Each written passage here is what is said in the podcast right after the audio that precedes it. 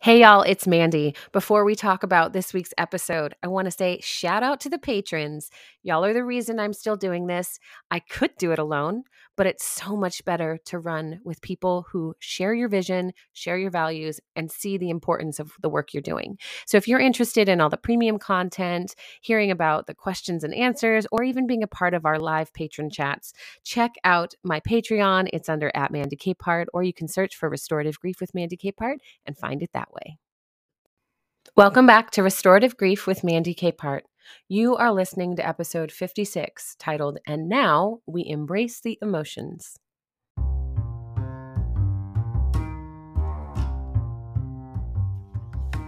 Do you ever name difficult emotions or just try to will yourself into feeling differently? We often say we need to feel our feelings, but that's really not as helpful as we think. So, this week, we're going to learn a little technique to name, embrace, and observe our emotions in a way that leads us out of frustration and into wholeness. Before we get on the road here, let's take a moment and name the differences between feelings or emotions because they're not necessarily interchangeable, and that is part of our confusion in the first place. Our feelings can be one component of an emotional experience, but feelings are experienced consciously and usually through our bodies. They don't necessarily relate to an emotional experience, and they are pretty continuous, giving us an understanding or a readout, so to speak, of our internal state of being. Emotions, on the other hand, are a specific conscious or subconscious response to an event. They can affect our thoughts and body responses as well as influence our behaviors, especially when it comes to an emotion like fear or another uncomfortable emotion, causing our body to prepare for a response. They affect our nervous system before we can even rationalize what's happening.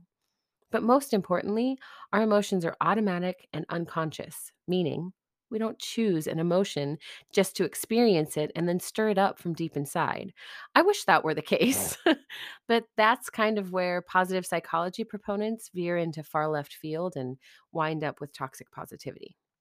So now that we have a little understanding of the difference between feelings and emotions, hopefully you can see why feeling your feelings isn't a completely helpful statement. It has nothing to do with the emotional responses or the sources of those emotions.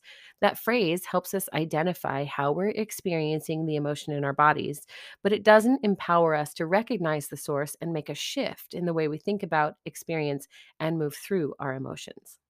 So let's return to that first question that I asked How often do we name and embrace our emotions?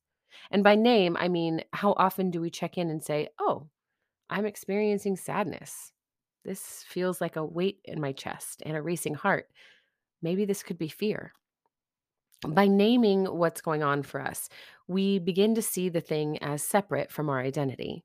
It's easy to say, I'm sad or I'm afraid, but that puts an awful lot of power into the hands of our emotions. And often, this is the reason why we don't know where to begin to move through the emotional explosions we encounter in grief. Because our emotions are separate from who we are as individuals.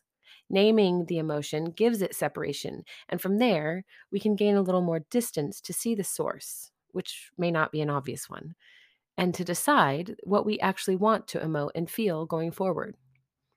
So, before we get to the second half of deciding what emotions and feelings we would prefer, we have to do a little embracing first. The next time you experience a strong emotion rising up, I want you to pause and name it. This morning, I experienced a flood of anger, followed almost immediately by regret. In my situation, it would have been so easy to follow those emotions with feelings of inadequacy, failure, disappointment, and pain in my body, and more. Instead, I gave myself a moment to close my eyes and place my hand on my chest. With a few measured breaths in and out, I visualized anger and regret standing in front of me, embodied. They didn't have recognizable faces because blaming my emotions on a source I can picture isn't helpful, nor is it the point. The point is that they were now separate from me, and I could see them outside of me as individual experiences and not me embodied. When you have an emotional reaction to an external event, the internal process that occurs lasts only about 90 seconds and it's chemical. By taking then 90 seconds to breathe and visualize the emotions as separate from ourselves, we're gaining a lot of kindness toward our very human and uncontrollable experience of life. It's not all uncontrollable, but some parts are, and that's okay.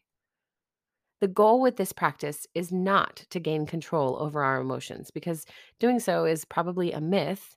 Because again, your body is going through an internal reaction to an external stimulus, just as it was designed to do. So please try not to spend those 90 seconds changing or manipulating your emotions. Allow them to exist. This is the embrace.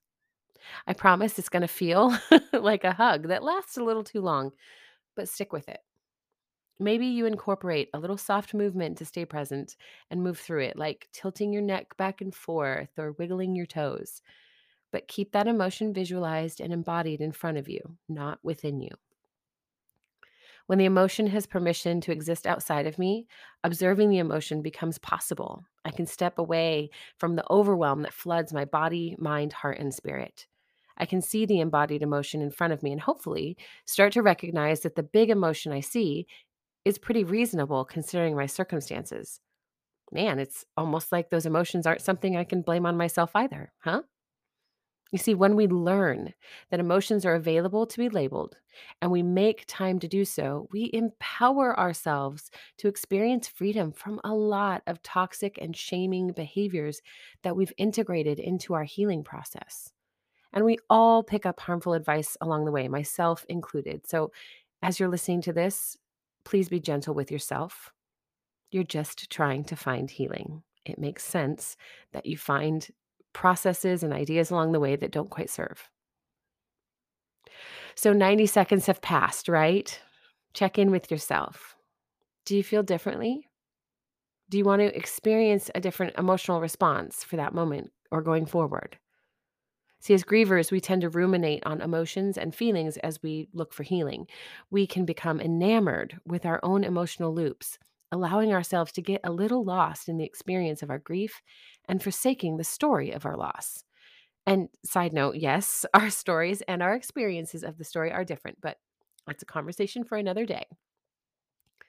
One way to decide if you are emoting and feeling safe in the experience of your story is to assess your core values. That's right. We're talking about core values again.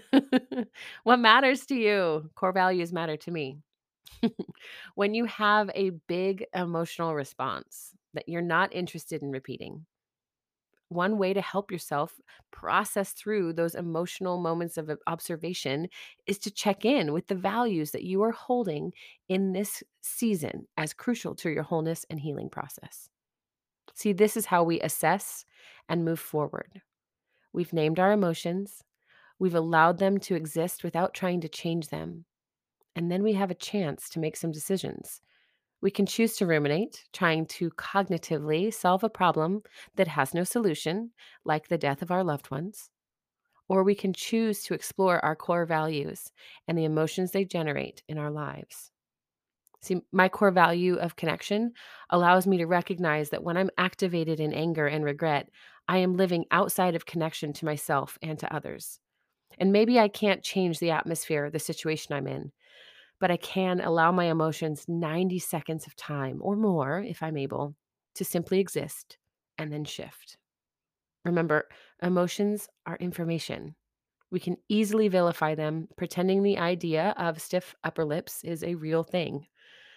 Or we can name, embrace, and observe the emotions to regain our sense of peace and develop true emotional resilience.